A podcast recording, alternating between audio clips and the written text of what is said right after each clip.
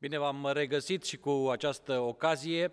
După o absență de aproape o lună de zile, iată că ne reîntoarcem la ceea ce știm să facem noi mai bine. Încercăm să prezentăm uh, serii de, preze- de prelegeri uh, vineri seara, așa cum o facem de multă vreme încoace.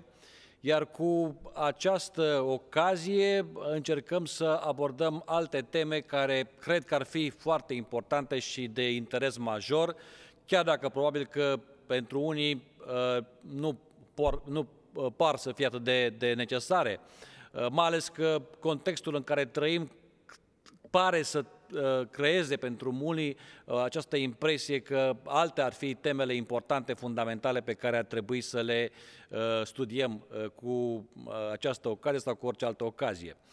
În sfârșit, important este ca să ne aducem aminte că uh, aceste momente sunt uh, importante, pentru că avem nevoie de o înțelegere mai clară, uh, nu numai a timpului pe care îl trăim, așa cum am încercat în seria precedentă Semnele Timpului, dar mai ales în ce privește relația noastră, aspectul fundamental, religios, spiritual, dacă vreți, relația noastră cu Dumnezeu, mai, mai, mai direct, pentru că despre această Uh, temă este vorba și uh, această serie.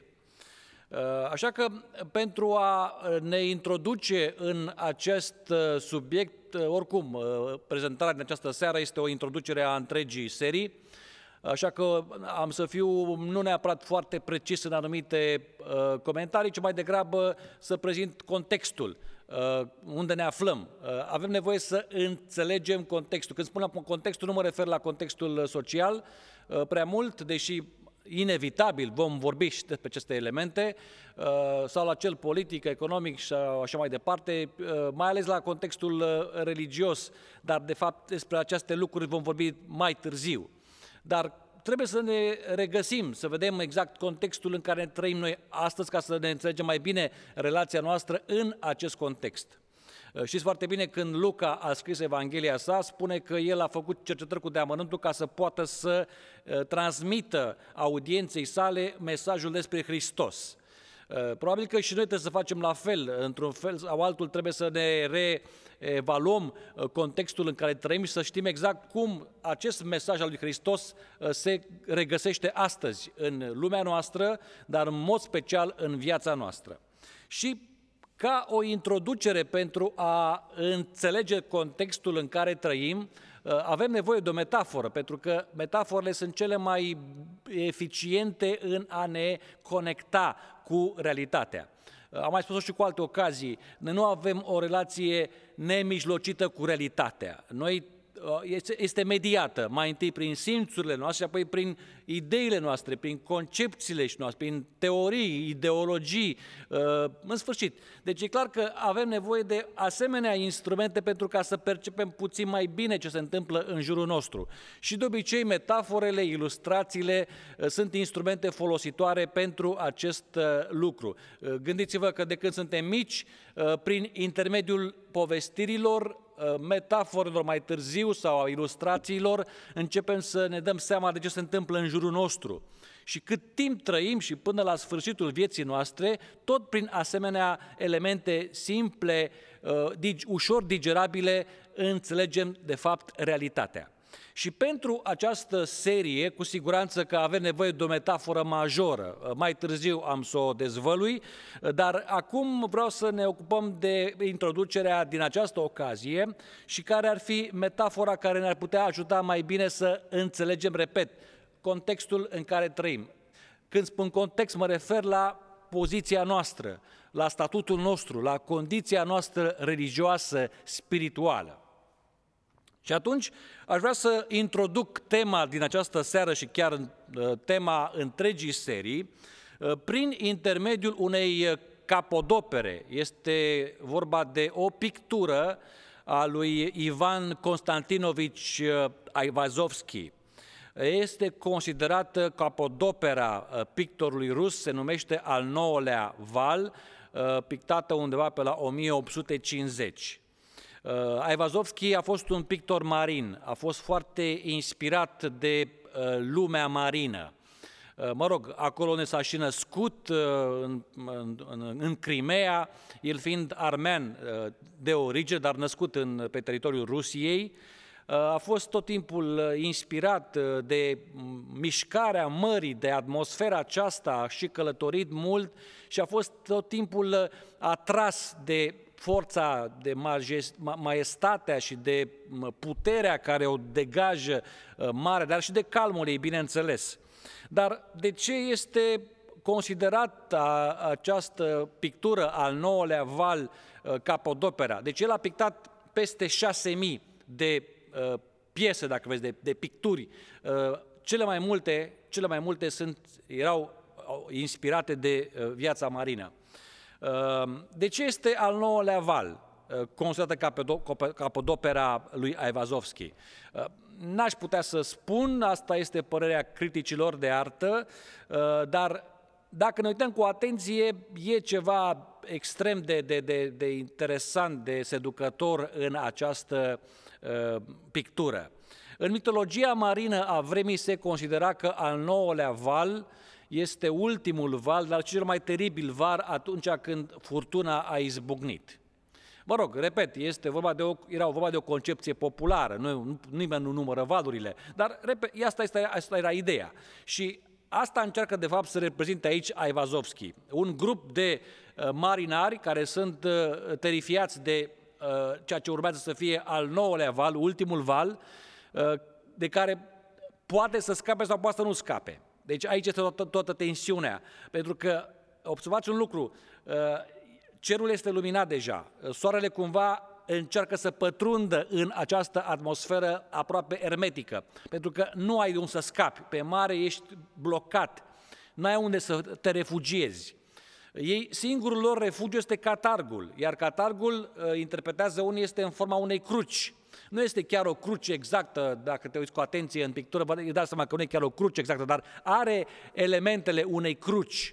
Uh, oricum, în picturile sale se regăsesc elemente religioase și cumva unii interpreți merg până acolo să spună că de fapt creștinismul sau crucea lui Isus este salvarea credinciosului. Sigur că da, poate fi și vom folosi poate și acest motiv. Dar cert este că singurul loc al lor de refugiu este catargul acesta. Uh, nu vezi în imagine dacă există malul sau unde este malul, Uh, corabia probabil că nu mai există pentru că nu mai apare, sunt și alte picturi, o să mai vedem, unde corabia există într-o poziție foarte precară, corabia există, dar marinarii sunt departe într-o altă um, embarcațiune încercând să scape de dezastru. Însă revin la tensiunea din acest, această imagine, în acest tablou. Uh, pe de o parte, marinarii sunt uh, blocați într-un refugiu Uh, temporar care ar putea să-i scoate cumva uh, la capăt, indiferent unde este acel capăt, uh, valul al nouălea se apropie și este cel mai teribil din toate, iar după acesta se, se presupunea că urmează liniștirea, potolirea furtunii. După care începe iar ciclul, interesant, iar începe acest ciclu de valuri și până la urmă se tot repetă. Dar soarele acela care este foarte bine reprezentat, dar nu este explicit, se sugerează uh, prin jocul de lumini, încearcă să pătrundă uh, atmosfera foarte uh, densă a furtunii, nu? Dă o anumită speranță celor refugiați pe catarg. Uh, poate că scăpăm, da? deci marinarii instinctual își dădeau seama că dacă soarele începe să răsară, să, să, să apară, uh, există speranță. Uh, mă rog, ar fi multe de comentat. Pentru unii specialiști în domeniu este o capodoperă, este o pictură destul de mare, 3 metri pe 2 metri, și o găsim în, într-un muzeul, dacă nu mă înșel, național, dacă nu mă înșel, din San Petersburg. În orice caz, aici am putea avea o fel de definiție artistică a naufragiului, pentru că avem de-a face cu un naufragiu, fără discuție, este un naufragiu. Însă, putem să o folosim, asta trece dincolo de aspectele artistice care practic uh, nu le putem noi uh, evalua, nu avem această capacitate, nu, nu suntem uh, formați pentru a ghici subtilitățile unui artist, unui pictor, dar putem să folosim această ilustrație, această pictură ca o metaforă, ca o parabolă. Și atunci, întrebarea care se naște ori de câte ori ai de face cu o imagine, că este vorba de o imagine artistică, vizuală sau una literară, încep să te întrebi care sunt elementele principale și ce ar putea să semnifice ele. De exemplu, cine sunt marinarii? O întrebare. Uh, ce este catargul, uh, acel spațiu uh, ultim al refugiului lor, unde este corabia, de ce nu se vede malul, sau malul există, dar nu poate fi perceput încă pentru că, mă rog, fiind furtună, fiind încă jocul de lumină între, între lumină pardon, și întuneric, e greu de ceața din furtună, valurile, apa ascund malul, poate să fie aproape sau poate să fie foarte departe. Și dacă s-ar opri brusc furtuna și s-ar, opri, s-ar, s-ar liniști apele, dacă te trezești la un moment dat undeva unde nu știi unde mai ești, unde nu mai ai niciun fel de reper, pentru că reper, pe mare, orice fel de reper este pierdut dacă nu ai instrumente, dacă nu este noapte să te poți ghida eventual după steaua polară sau alte asemenea astre. Ori este un orizont continuu, nu, aproape infinit și nu ai niciun punct de reper. Um, Uitați-vă aici ce mi se pare mie interesant în Biblie, două evenimente care ambele vorbesc despre, despre o furtună. E vorba de Marcu 4 cu 37 și Iona 1 cu 4. Și dacă citim uh, uh, textele acestea, uh, vom vedea că este vorba de o furtună, nu? Cam departe să citesc, dar s-a strâit o mare furtună de vânt care arunca valurile în corabie, așa că mai că se umplea corabia. Deci Iisus împreună cu ucenicii vor să treacă pe partea cealaltă a malului, se aflau pe malul vestic și Iisus i-a să meargă pe partea cealaltă, să ajungă pe partea cealaltă a malul estic și în drumul acesta, în această călătorie eh, cu barca, cu corăbioara aceasta de pescuit, pentru că de asta era și de fapt corăbioara, Uh, izbucnește o furtună foarte puternică, violentă, care amenință ca să uh, scufunde uh, embarcațiunea. Iar al doilea text este din Iona, capitolul 1, versetul 4, și a stârnit o mare furtună, acolo e clar că Dumnezeu spune, Domnul a trimis un vânt praznic, n-am mai scris ca să economisim spațiul, și a stârnit, deci accentul cade pe Domnul care a stârnit Uh, o mare furtună, corabia a amenințat să se sfărâme. Nu vreau acum să comentăm acest aspect legat de cine este agentul uh, care aduce furtuna. Uh, pentru unii și mai ales în Vechiul Testament, întotdeauna era Dumnezeu, indiferent de consecințe, indiferent de păreri sau de sentimente, Dumnezeu aduce și binele și răul, vezi Iov, vezi atâtea evenimente din Vechiul Testament. Nu spun că în Noul Testament se clarificase pe deplin această, această problemă, încă mai credeau același lucru. Vezi episodul cu ucenicii și cu Isus, bolnavul, orbul din naștere, întreabă cine a păcătuit, cu alte cuvinte, pe cine a pedepsit Dumnezeu de fapt, pe părinți cumva sau pe uh, acest om. Uh, concepția a perceput, deși mai găsim elemente în Biblie care arată că sunt și alte forțe care pot produce anumite probleme sau dezastre. Bun, nu vreau să insist pe tema aceasta, cine aduce furtuna. Ideea este că o furtună. Și probabil că această furtună, fie în Iona, fie în Marcu, este cea mai fidelă, a zice, și inspirată descriere a lui 2020, pentru că vreau să contextualizăm acum. Da? Nu vorbim la modul abstract, trăim într-o lume foarte reală, prea reală, din păcate, atunci când avem de-a face cu probleme și cu uh, limitări și presiuni și provocări, uh, în această lume trăim și trebuie să ne dăm seama ce se întâmplă, nu? Și, mă rog, în cealaltă serie am încercat să analizăm contextul uh, politic, uh, social, uh, uneori poate economic, al acestei, acestui spațiu în care ne desfășurăm existența și să încercăm să ne dăm seama ce va urma.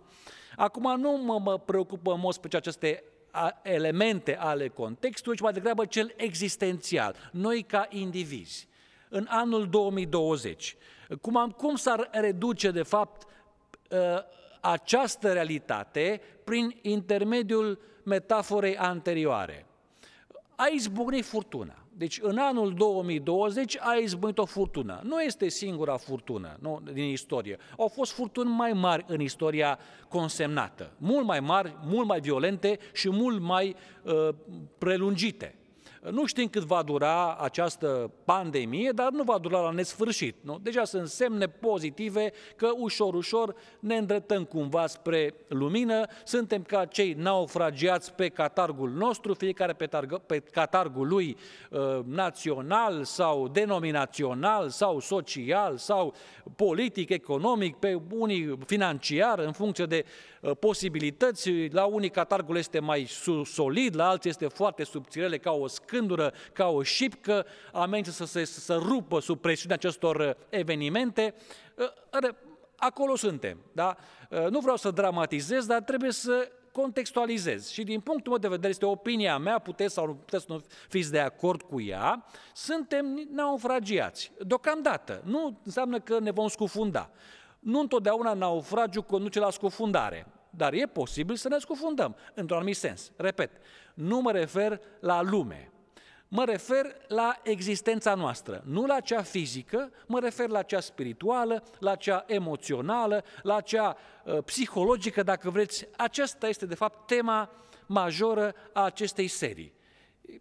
Este o abordare existențială a vieții noastre și a direcției în care ne îndreptăm și, în mod special, cu accentul pe relația noastră cu Dumnezeu. Aș vrea să vedem cum îl mai recunoaștem, îl identificăm, îl descoperim pe Dumnezeu. Este, mă rog, o cam, uh, cum să spun eu, destul de mare acest ideal de a găsi răspunsul la această întrebare, uh, pretențioasă, uh, pretențios de mersul, e adevărat, recunosc, dar trebuie să începem de undeva.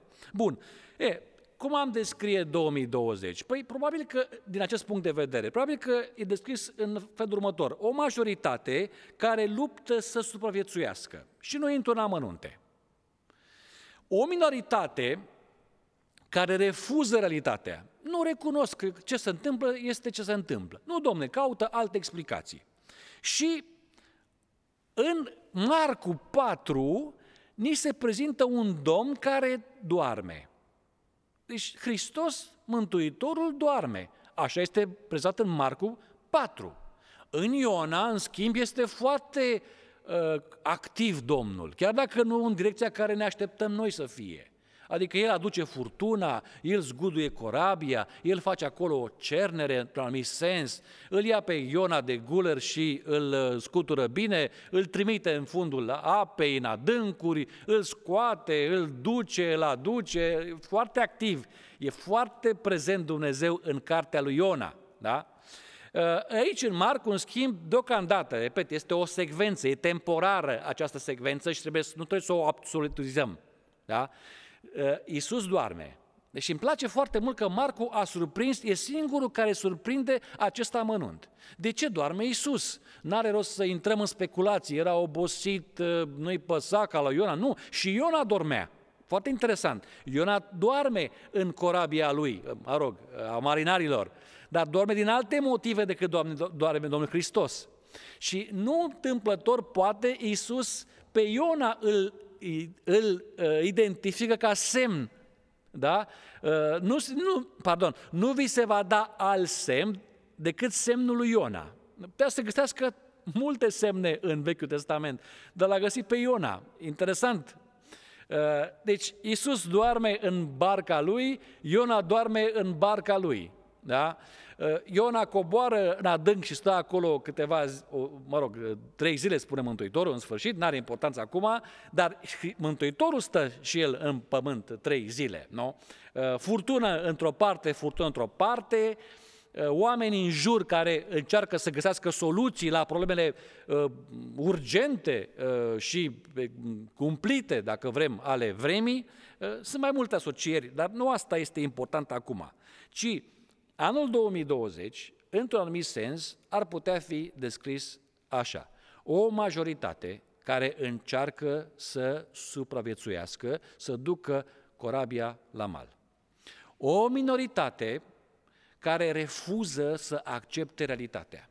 Ori pentru că e prea dureroasă, ori pentru că contravine cu uh, prejudecățile și cu uh, narațiunea lor în care au crescut o viață întreagă, ori din alte motive, ori, iertați-mă că spun pentru unii, ori din prostie, e posibil, e posibil să fie și din prostie, da? dar refuză să accepte realitatea. Nu? Și îl avem pe Domnul care doarme. Nu? Și unii ar putea în mod foarte cinic să instaureze o nouă sărbătoare numită adormirea Domnului. Nu? Adormirea Domnului. Dar Domnul nu doarme definitiv. Nu? Asta este ideea. El se va trezi și foarte interesant este că Domnul este trezit în Marcu 4 de ucenici. Ucenicii îl trezesc pe Domnul. Nu se trezește singur, ucenicii îl trezesc. E interesant și trebuie să ne gândim de ce se întâmplă în, locul, în felul acesta. Bun, deci contextul este acesta. Corabia, conform, asta e, și acum citez uh, textul de, de, de, de pe ecran.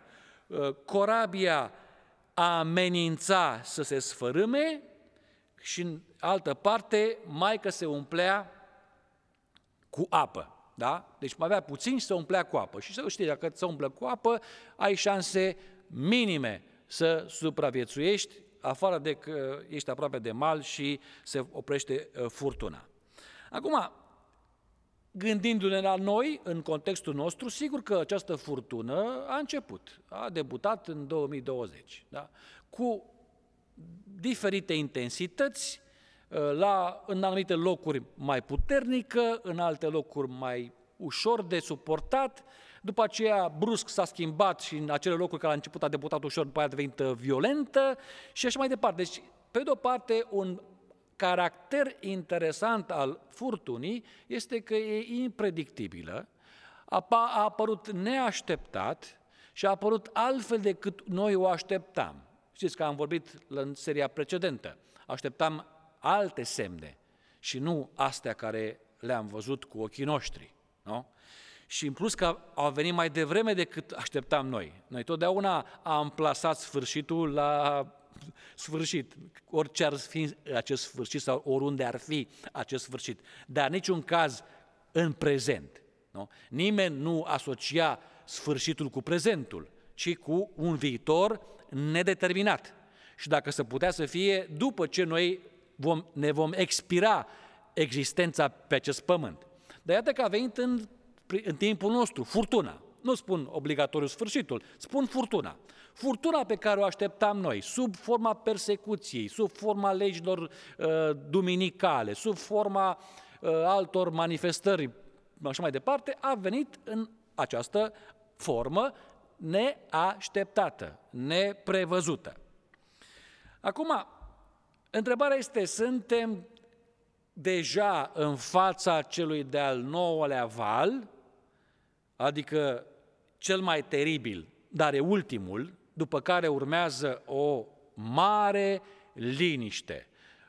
Țineți minte, în Marcu 4, Iisus a fost trezit de ucenici, mai întâi îi mustră, de ce vă este frică, puțin credincioșilor, n-aveți credință, și după ce îi mustră, după aceea îi spune furtunii, așa ca și cum furtuna este personificată, îi spune furtunii, taci fără gură. Și îmi place cum surprinde Marcu această reacție. Și s-a făcut o liniște mare. Deci ăsta este un semn, dacă vreți. Și dacă țineți neapărat să culegem încă semne, hai să culegem și acest semn. O liniște mare. Deci va veni o liniște mare. La un moment dat va veni o liniște mare. După ce se va scula Domnul și va spune taci fără gură. Da? Deci furtuna acum este în toi. Asta e adevărul. Da? Furtuna e în toi.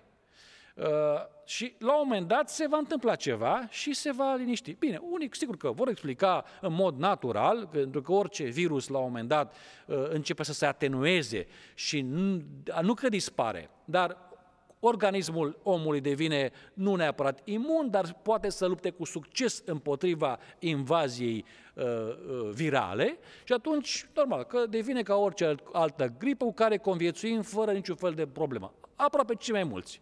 Gripa, chiar gripa normală, cum spunem noi, uh, și ea mai face încă multe victime în sezon.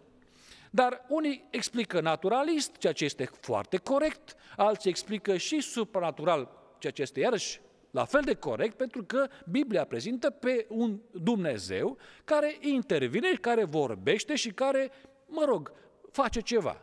Da. Acum, depinde în ce spectru al, uh, să spun așa, uh, credinței te afli de accepti o explicație sau alta, sau chiar amândouă. Bun.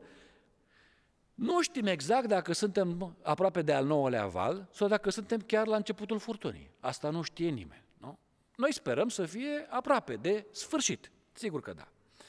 Marinarii acestei lumi, după cum se poate foarte bine vedea și citi în presă, luptă din răsputeri să uh, supraviețuiască, nu ei, doar ei, să conducă corabia aceasta, numită, eu știu, uh, societate, uh, grupuri sociale, cetățeni, indivizi, instituții și așa mai departe, să supraviețuiască.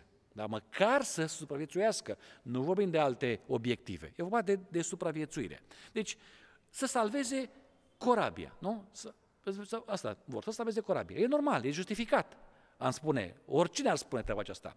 Doar că unii, nu toți, unii dintre noi, uh, sau credincioși în general, se consideră, se, se, se, se, poartă, se comportă ca Iona.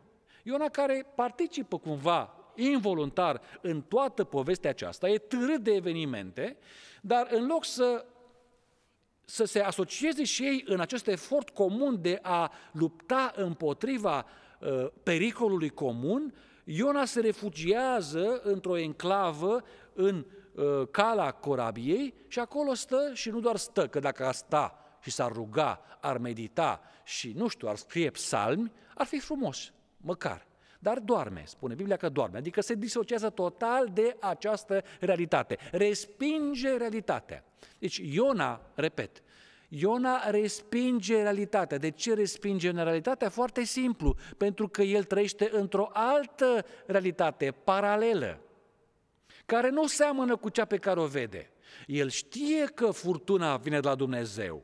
N-are iluzii că este o întâmplare sau este un ghinion sau că zeii lor i-au pedepsit pe ei pentru că l-au luat pe el, un evreu, pe, în corabie. Nu, nu, nu. Iona, pentru Iona, și Biblia este clară, în această direcție, Iona știe de ce s-a întâmplat lucrul acesta. Pentru că știe că s-a întâmplat din această cauză, Iona își permite luxul să se detașeze și să se refugieze într-o enclavă. Trebuie să recunoaștem că, într-o anumită măsură, cam asta este, în general, și reacția noastră. Noi credem că știm ce se întâmplă, repet, noi credem că știm ce se întâmplă și pentru că știm ce se întâmplă, ne detașăm cumva, dar cum ne detașăm? Interesant. Măcar dacă te detașai încercând să ajuți uh, marinarii acestei lumi cu uneltele tale spirituale, rugăciune, prin altceva. Nu, ne detașăm, intrăm într-o stare de hibernare, nu? Uh, hibernarea interesantă este și un mecanism de apărare. S-a descoperit recent că sunt celule canceroase care intră în hibernare pentru ca să evite chimioterapia. Extraordinar de interesant. Adică te rămâi uimit la cât de multă perfidenie, dacă putem să spunem în dreptul unei celule, să aibă un asemenea comportament. Da, de curând s-a descoperit acest lucru. Celule canceroase intră în hibernare ca să evite atacul din partea chimioterapiei. La fel se poate întâmpla și în cazul nostru. Intrăm într-o hibernare ca să evităm anumite presiuni, anumite atacuri, în ghilimele, pentru că nu sunt atacuri, provocări, ca să ne solicite cumva uh, implicarea, uh, adeziunea, uh, uh, dreptul la existență. Până la urmă, de ce existăm pe acest pământ? Am putea să întrebăm, nu? Care este rolul nostru în întreaga configurație acestei lumi? Că doar nu trăim doar separat într-o enclavă, doar noi cu ai noștri, așteptând să fim uh, evacuați uh, cu succes de către Domnul la a doua sa venire. Pentru că, de fapt, din păcate, cam asta este și planul nostru uh, subconștient. Dom'le, stăm acolo ca Iona, ascunși, poate că trece furtuna, vine de la Domnul, numai că de la Domnul vine, că doar trebuie să se încheie pământul ăsta cumva, trebuie să se sfârșească, dacă nu de la Domnul, de la cine, nu? Și atunci lasă-l pe Domnul să lucreze, să dea o plagă, două, cinci, zece, câte ori fi, iar noi pe noi ne va păzi pentru că suntem singurii de pe această planetă care încă mai păzim poruncile și avem credința lui Isus și mărturia care este Duhul prorociei și când va veni El, cu siguranță că ne va spune bin, bun venit, rob bun și credincios. Asta este realitatea alternativă în care trăim noi, care nu seamănă cu realitatea în care trăiesc cei mai mulți concetățeni ai noștri sau, mă rog, cetățenii acestui sat global. Ei trăiesc într-o altă realitate. Normal că noi spunem că a lor este greșită și că a noastră este corectă, nu? Dar până la urmă ă, împărtășim împreună aceeași viață, aceeași existență, aceleași resurse, același pământ și aceleași probleme. Pentru că, uitați-vă, pandemia pe toți ne afectează. Din păcate, spun din păcate, au murit și dintre cei credincioși și din păcate vor mai continua să moară, nu numai de pandemie, de orice altă problemă. Uh, se vor îmbolnăvi, ne vom îmbolnăvi cu toții, într-un fel sau altul. Uh, trăim pe acest pământ. Nu suntem imuni problemelor, uh, presiunilor, provocărilor. Și atunci, de acest considerent, ar trebui să ne punem întrebarea, bun, n-ar trebui să ieșim din cală, orice ar însemna cala aceasta, să mergem pe punte sus și să întrebăm și noi, cu ce putem să vă ajutăm? Ei săracii și aruncau sculele și făceau tot ce puteau ca să rezolve problema aceea. Noi ce aruncăm? Noi nu aruncăm nimic, fiindcă ținem foarte mult la balastul nostru, ceea ce și ăla contribuie, într-un anumit sens, la o dez, un de, dezechilibru pe această uh, uh corabie. Uh, după un an de furtună, a trecut un an, 2020 s-a dus, a trecut un an, după un an de furtună, din punctul meu de vedere, s-au cristalizat câteva atitudini. Și le-am enumerat aici. Sunt doar câteva. Fatalismul. Fatalismul. Ce înseamnă fatalismul? Domne, furtuna e de la Domnul. N-ai ce faci. Dacă Domnul a zis, el a și făcut. N-ai cum să... Și ați auzit probabil și sunteți conștienți de aceste idei care circulă. Uh, nu are cum să nu fie Dumnezeu implicat. Nu poate nu în mod direct, nu ca pe vremuri când arunca plaga în, drept, în, în mijlocul poporului, dar Până la urmă, toate se întorc la el, spun fataliștii. Deci furtuna e de la Domnul, e sfârșitul sau a început sfârșitul, ei încă așteaptă alte semne, dar recunosc cumva instinctual că ceva se întâmplă, dar oricum n-ai ce face, oricum ajungem în punctul omega, oricum trebuie să se, întârme, să se tene totul, așa că ce rost are să ne facem probleme, acolo ajungem, vrem, nu vrem, acolo ajungem. E, acest fatalism te dezarmează de orice fel de entuziasm și orice fel de dorință ca să faci ceva, să vezi, adică ajute pe marinari și atunci aștepți să se întâmple inevitabilul.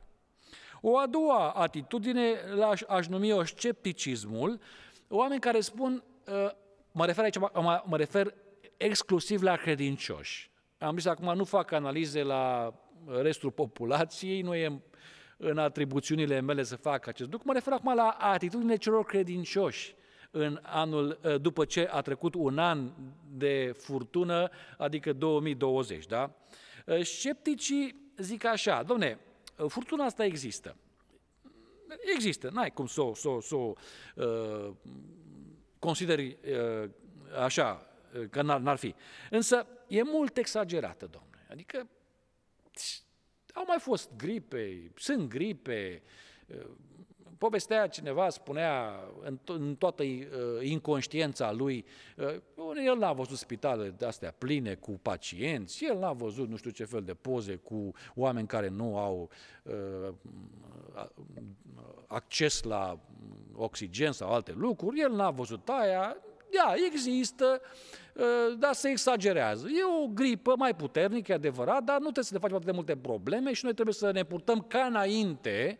Deci, haideți să fim atenți că nu e chiar așa cum se zice. Da? Astea sunt, sunt scepticii.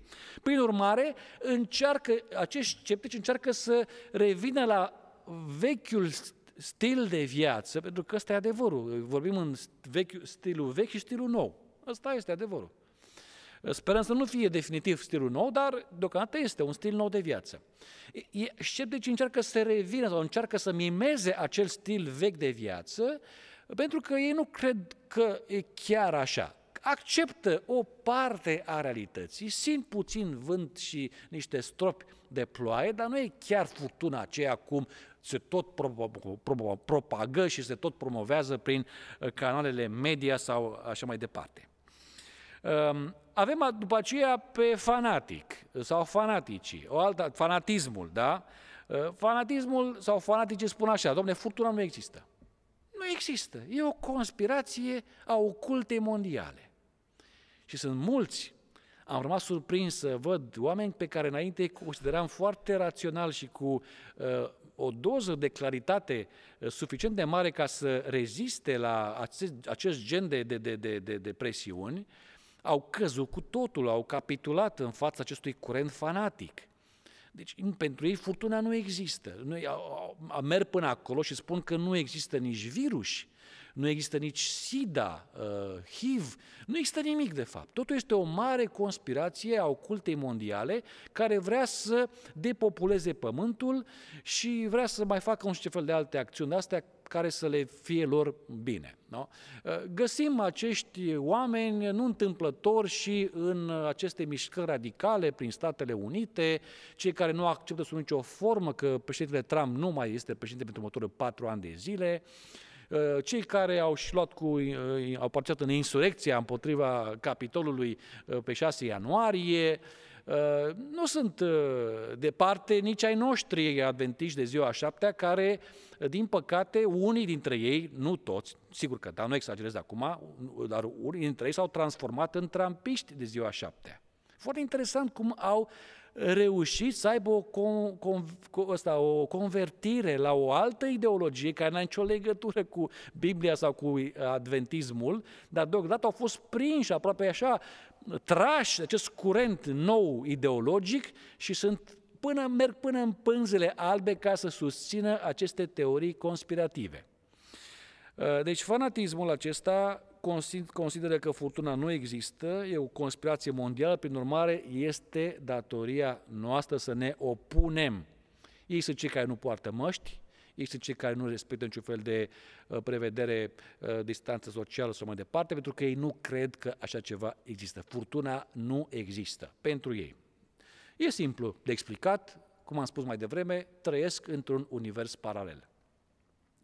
Mai avem uh, cinismul, cinismul care spune, domne, furtuna este inevitabilă pentru că trăim într-o lume care, mă rog, și contactul nostru cu uh, mediul înconjurător, cu animalele, n-ai cum să nu dai de un virus care să se extindă și să facă prăpăd. Da, e, e, e normal. Deci furtuna nu are legătură cu Dumnezeu, nu are legătură, este o chestie naturală, uh, dar, știți ceva? Spun ei, viața este scurtă.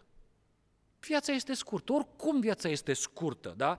Nu ne mai pasă acum. Asta este că murim de gripă, că murim de accident uh, aviatic sau de alt accident cu mașina sau că mor de cancer sau că mor de coronavirus, tot aia este. Așa că, prin urmare, și ei sunt destul de laxi în privința respectării acestor uh, reguli de, mă rog, de, de, de uh, stopare cumva a răspândirii virusului și pentru ei nu neapărat că ei sunt, nu sunt fanatici, nici vorbă, nu, absolut, dar pentru ei, oricum, viața este scurtă, ce rost ai să, să te chinui și așa cum este ea. Așa că, asta, doamne, dacă poți, du-te acolo, în locul ăla, du-te și în partea aia, fă tot ce poți, pentru că oricum uh, viața este scurtă. Uh, și un, alt, un, un ultim element, uh, al patrulea, al cincilea numit realismul, ei zic, doamne, furtuna există, da? Lucrurile nu mai sunt cum erau înainte, ăsta este adevărul, încercând să ne adaptăm acestei noi realități, încercăm să facem ceva. Atât că, dacă atât trebuie să fac eu ca individ, să uh, respect anumite măsuri de precauție, ăsta este rolul meu, ăsta este aportul meu, îl fac. Dacă pot să fac mai mult, fac mai mult. Da? Și așa mai departe. Uh, ăștia sunt realiștii. Da? Deci sunt câteva, repet, atitudini care le-am surprins în 2000, uh, pe parcursul la 2020, Uh, unele sunt mai uh, vocale ca altele, uh, mai prezente și mai, să zic așa, chiar unele violente, am putea spune, dar și altele care parcă încep să câștige puțin mai mult teren. Adevărul este că nu puțini au naufragiat în această perioadă din N motive. Ce rost are acum să le Uh, contabilizăm, dar unul dintre ele care mă îngrijorează foarte mult este că mulți au naufragiat în călătoria lor uh, religioasă, uh, creștină, mm, spirituală, adventistă, cum să o numim, datorită teoriilor conspirațiilor. Să știți că nu puțin au naufragiat se duc într-o totul altă direcție, care nu are nicio legătură cu, nici cu ce spune Hristos, nici cu ce învață adventismul tradițional. N-au, deci se duc în cu totul altă direcție. Da? Vezi, iar în, ghilime, asta în paranteză, o asemenea, un asemenea eșantion pe care eu i-am identificat cu așa numiții trampiști de ziua șaptea. Vreau să fac aici o, o, o precizare. Nu toți care îl susțin pe președintele Trump sunt în această categorie, să nu fie clar. Nu, nu toți oamenii aceștia sunt fanatici, nu toți sunt uh, uh, violenți, nu toți încearcă să ia cu asalt uh, un, o instituție publică sau să amenințe pe un legislator sau un senator. Nu, nici vorbă. Asta este o minoritate, să fie foarte clar. Deci eu nu vreau să denigrez pe oamenii care în mod sincer sau din motivele lor personale susțin uh, președinția sau uh, autoritatea sau platforma program a președintelui Donald Trump. Nu la asta mă refer. Mă refer la acești uh, oameni care îi vedem agresivi, fie cum a fost pe 6 ianuarie, fie pe uh, Facebook sau pe alte asemenea platforme, care merg până în pânzele albe fără să-și dea seama de uh, grotescul acestui demers. Da? E, și de aceea eu i-am numit pe aceștia din rândul, din rândul nostru trampiștii de ziua a șaptea. Bun, dar hai să terminăm cu asta, nu asta este important acum, ideea este motoarea. Uh, că această furtună a adus la suprafață, în mare parte, nu virtuțile Uh, pe care le așteptam, nu? Uh, ne așteptam că dacă vine o furtună aceea escatologică, uh, să dăm pe față acum mai mult zel, mai multă dragoste, mai multă apropiere, mai multă răbdare și cumpătare și așa mai toate aceste virtuți, nu? Culmea, această furtună a adus la, la suprafață slăbiciuni, vulnerabilități, vicii, chestii la care nici măcar nu te gândeai. Uh, au fost evenimente și în România și în alte spa, în spații uh, virtuale, dacă vreți, uh, care au dat pe față tot ce era mai urât din viața unui credincios. Vocabularul, atitudinea, amenințările și multe asemenea chestiuni reprobabile. Nu te așteptai să vezi un adventist de ziua a șaptea să se comporte într-o asemenea manieră. Cine-i de vină? Uh, uh, uh, furtuna. Nu, furtuna în sine nu este de vină, dar furtuna scoate la iveală, cum orice criză, scoate la iveală ce este cu adevărat în om. Într-o presiune puternică nu ai cum să mai cosmetizezi aparențele. N-ai cum, e imposibil. Scoți pe față ceea ce ai. Devii instinctual. Nu mai poți să mimezi raționalul. Devii instinctual și arăți exact din ce material ești făcut. Asta a făcut 2020, asta a făcut și face mai departe furtuna. Întrebarea pe care vreau să o pun este următoarea. Poate rezista corabia adventistă? Nici nu mai pot să mai spun adventă pentru că cineva a revendicat uh, numele advent biblic și așa mai departe și să nu fac confuzii. De aceea spun adventistă, da? Uh, poate rezista corabia adventistă în fața acestor presiuni? E o întrebare foarte importantă să știți, pentru că uh, biserica nu poate să se izoleze de realitate și de contextul în care trăiește. Și este lovită de furtună. Da? Valurile, uh, vântul, uh, ploaia, totul parcă ar conspira și împotriva bisericii, nu numai împotriva altor instituții sau altor realități din lumea noastră. Totul, am spus, pandemia este un fenomen social total afectează toate palierele societății, inclusiv palierul religios, inclusiv biserica. Acum, este destul de, cum să spun, de, de, de, de fragilă uh, situația, pentru că parâmele, în limbajul mai înalt, adică frânghiile, da? frânghiile birocratice, frânghiile doctrinare, frânghiile rituale, da? frânghiile misionare, sunt din ce în ce mai slăbite. Oamenii își pun întrebarea ce rost mai are această suprastructură organizatorică în condițiile în care astăzi ne desfășurăm activitatea ca biserică. Ce rost mai are să insistăm asupra anumitor explicații care nu mai se regăsesc în realitate? Oamenii își pun întrebări, oamenii încearcă să găsească soluții concrete, aproape tehnice, la unele probleme foarte presante și foarte vizibile. De ce spun că frânghiile sunt din ce în ce mai slăbite și e posibil ca unele să cedeze, unele mai repede ca altele. Acum, de ce? Pentru că nu pot face față aceste frânghii și întreaga configurație, nu? Uh, nu pot face față unor noi și puternice provocări ca acestea.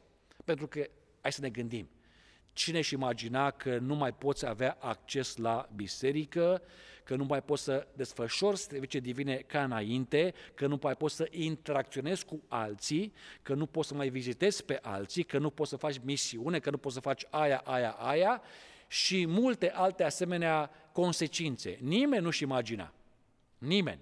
Da? Ne imaginam că vom fi persecutați, că vom fi alergați pe munți de, uh, cu câinii și cu puștile, dar nu ne imaginam că în casa noastră vom fi complet alienați de biserică, de semeni, de societate, de familie chiar și, de ce nu, am putea spune de Dumnezeu, pentru că încă avem impresia că Dumnezeu doarme la, pe căpătâi la cârmă. Acum ce se întâmplă? Suntem purtați de vânt, adică vrem, nu vrem, suntem cu toții în această furtună. Biserică, stat, economie, toate instituții, deci furtuna ne duce pe toți, da? Întrebarea este alta. Ce se va întâmpla când se va opri furtuna, pentru că se va opri, sigur se va opri, și ne vom trezi într-un loc de nerecunoscut? Asta este marea întrebare și marea mea îngrijorare, la modul cel mai sincer. Pentru că presimt o fragmentare a interesului religios, a compoziției membrilor da, și participărilor, a, a adeziunilor pentru biserică, nu? oamenii pentru că s-au trezit, s-au fost multă vreme singuri, vor avea de ales. Ori îmi regăsesc direcția și încep să clădesc pe o bază nouă, ori trebuie să recunosc că am eșuat că sunt un naufragiat și asta este. Mai departe nu mai pot merge în aceste condiții. Pentru că este clar că nu mai poți să mergi sau să navighezi cum ai navigat până în 2020. S-a schimbat. Fără îndoială. Chiar dacă nu credeți, vom vedea că așa este. Și de aceea spun, dacă ne vom trezi după ce se, și nu că dacă, sigur ne vom trezi după ce se potolește furtuna, într-un loc de nerecunoscut, netatonat, neexplorat, ca ucenicii care au traversat dincolo, cum le-a spus Hristos, au ajuns pe malul de est și acolo cu cine au dat ei față în față, nas în nas? Cu niște îndrăciți. Deci cu totul altă realitate. No, cum să gestionezi o asemenea realitate?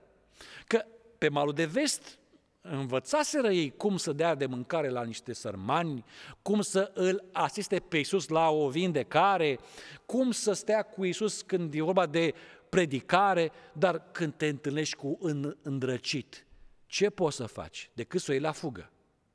E, aici e întrebarea care trebuie să ne pună pe gânduri. Dar nu trebuie să ne să disperăm. Ce vom face când ne vom trezi într-un alt loc decât cel pe care îl cunoșteam foarte bine înainte? Repet, malul de vest este foarte familiar. Malul de vest este de fapt tot ce am trăit noi până în 2020. 2020 este furtuna, va dura și în 2021, fără îndoială. De-abia din 2022 prevăd eu cu o oarecare liniștire, da? dar nu va mai fi viața de până în 2020, să nu fie clar, nu va mai fi aceeași viață. Nu va fi radical schimbată, nu vom fi teleportați într-un alt univers, dar nu vom mai fi ca înainte. Dar când vom ajunge în punctul acela al liniștirii furtunii, când Isus va spune taci, fără gură, se va liniști totul. E, atunci ce vom face? Cum ne vom integra noi într-o altă realitate pe care acum refuzăm să o vedem, să o anticipăm și să ne pregătim pentru ea? Aici este marea mea îngrijorare, vă spun la modul cel mai sincer. Așa că primul pas spre, dacă vrem să numim normalizare sau recuperare a noastră, a naufragiaților, este recunoașterea acestei realități. Dacă, n-ai, dacă nu recunoști realitatea aceasta, n-ai cum să te adaptezi schimbărilor care vor, se vor naște din ea. Deci trebuie recunoscută această realitate. Și întrebarea este, care e realitatea? Uh, nu mă refer la pandemie. Asta este parte a realității. Acum vorbim despre condiția noastră existențială, spirituală. Deci, recunoașterea realității este aceasta, că suntem naufragiați. Din punct de vedere spiritual, suntem naufragiați. Din punct de vedere denominațional, suntem naufragiați. Asta, asta e adevărul. Dacă nu-l recunoaștem, e problema noastră, dar asta nu va schimba cu nimic datele problemei. Da, este furtună. Asta este o parte altă parte a realității. Este o furtună și nu este una ușoară. Are potențial să ne scufunde experiența noastră religioasă? Da, cu siguranță. Deja unii am văzut, din păcate, că nu mai au niciun fel de mică, vagă frânghie care să-i țină cât de cât ancorați de această credință adventă, așa cum o știm noi. Ce e o tragedie asta, să știți, e o tragedie. Deci, furtuna aceasta sau orice altă provocare are această capacitate. Așa că, da, recunoaștem, dar nu trebuie să disperăm. Iisus a spus clar în uh, Marcu 4, de ce vă este frică? N-aveți credință? Și aici trebuie să înțelegem noi elementul cheie al credinței. Cel neprihănit, spune Scriptura, va trăi prin credință. Acest lucru îl vom aborda cu siguranță în prezentările uh, viitoare. Eu cred că este momentul, acum, este momentul oportun ca să ne evaluăm la modul cel mai serios uh, fundamentele. Dacă într-adevăr am clădit pe ce trebuie, dacă nu cumva este șubre de fundație, dacă nu cumva ambarcațiunea uh, noastră are găuri sau ia apă mai, și nu putem să ajungem la mal în siguranță dacă nu facem ceva. Păi ce putem face? Uh, întrebarea este ce înseamnă de fapt să fii astăzi în contextul acesta urmașul lui Isus Hristos? Să fii cu El în aceeași corabie, aceeași embarcațiune și să ajungi ajungem cu siguranță, nu numai noi, ci și alte corăbii, cum spune acolo Marco 4, câte mai multe corăbii să ajungem în dest- la destinația finală. Cred că avem nevoie de o corabie nouă, la modul cel mai sincer. Când spun corabie, atenție, spun experiență, nu spun altceva. Da? Unii și-au făcut alte corăbii biblice advente. Nu aia, nu aia e corabia. Nu. Nu corabia. Nu, biserica nu e corabia. Nu, nu credem în mântuirea prin biserică. Nu? Biserica nu te mântuiește. Biserica este un instrument care te conduce spre mântuire, dacă vrem să o spunem așa. Nu. Corabia este experiența noastră personală cu Dumnezeu și cu celălalt. Și de aceea avem nevoie de o, o altă corabie, de o altă experiență, compatibilă cu vremurile și contextul în care trăim astăzi în prezent. Și vreau să închei cu acest text din 1 Corinteni 1 cu uh, 18. E un text foarte important. Veți spune care e legătura. Fiindcă propovăduirea crucii este o nebunie pentru cei ce sunt pe calea pierzării, dar pentru noi care suntem pe calea mântuirii este puterea lui Dumnezeu. Uh, fără să sună siropos sau uh, așa uh, harismatică această asociere, dar ilustrația aceasta da, nu face parte din omiletică. E mai degrabă o observație poetică, adevărat. Singurul lemn pentru această nouă embarcațiune care să fie durabilă și să ne conducă în siguranță pe malul celălalt, este acest lemn din crucea lui Hristos. Luați-o mai întâi ca metaforă, pentru că este mai ușor digerabilă, dar trebuie să devină o realitate. De aceea apare provocarea crucii. Scandalul este în limba greacă cuvântul scandal. Crucea este un scandal. Vom vedea de ce este crucea un scandal și vom vedea că, de fapt, că această cruce a lui Hristos este, de fapt, soluția uh, fundamentală, nu doar pentru viața noastră spirituală, dar chiar pentru problemele fundamentale ale, ale acestei lumi. De aceea aș vrea să închei în această prezentare introductivă cu speranța. Speranța că descoperind de fapt ceea ce Hristos a spus cu 2000 de ani înainte, ca fiind de fapt remediul, remediul pentru problemele fundamentale ale lumii, vom putea construi cu siguranță, cu motivare și cu încredere o structură spirituală profundă, puternică, rigidă, robustă, pardon, care să ne conducă mai departe în Uh, călătoria noastră spirituală pentru, spre malul celălalt. Avem nevoie de o nouă experiență și de aceea seria aceasta propune ca să ne îmbarcăm împreună într-o această nouă, nouă călătorie pentru a redescoperi bazele fundamentale a relației cu Dumnezeu și astfel să ne regăsim cu adevărat menirea în lumea aceasta și să știm exact încotro navigăm. Până data viitoare, când vom aborda o altă temă, vă mulțumim pentru participare și ne vedem, să ne vedem cu bine.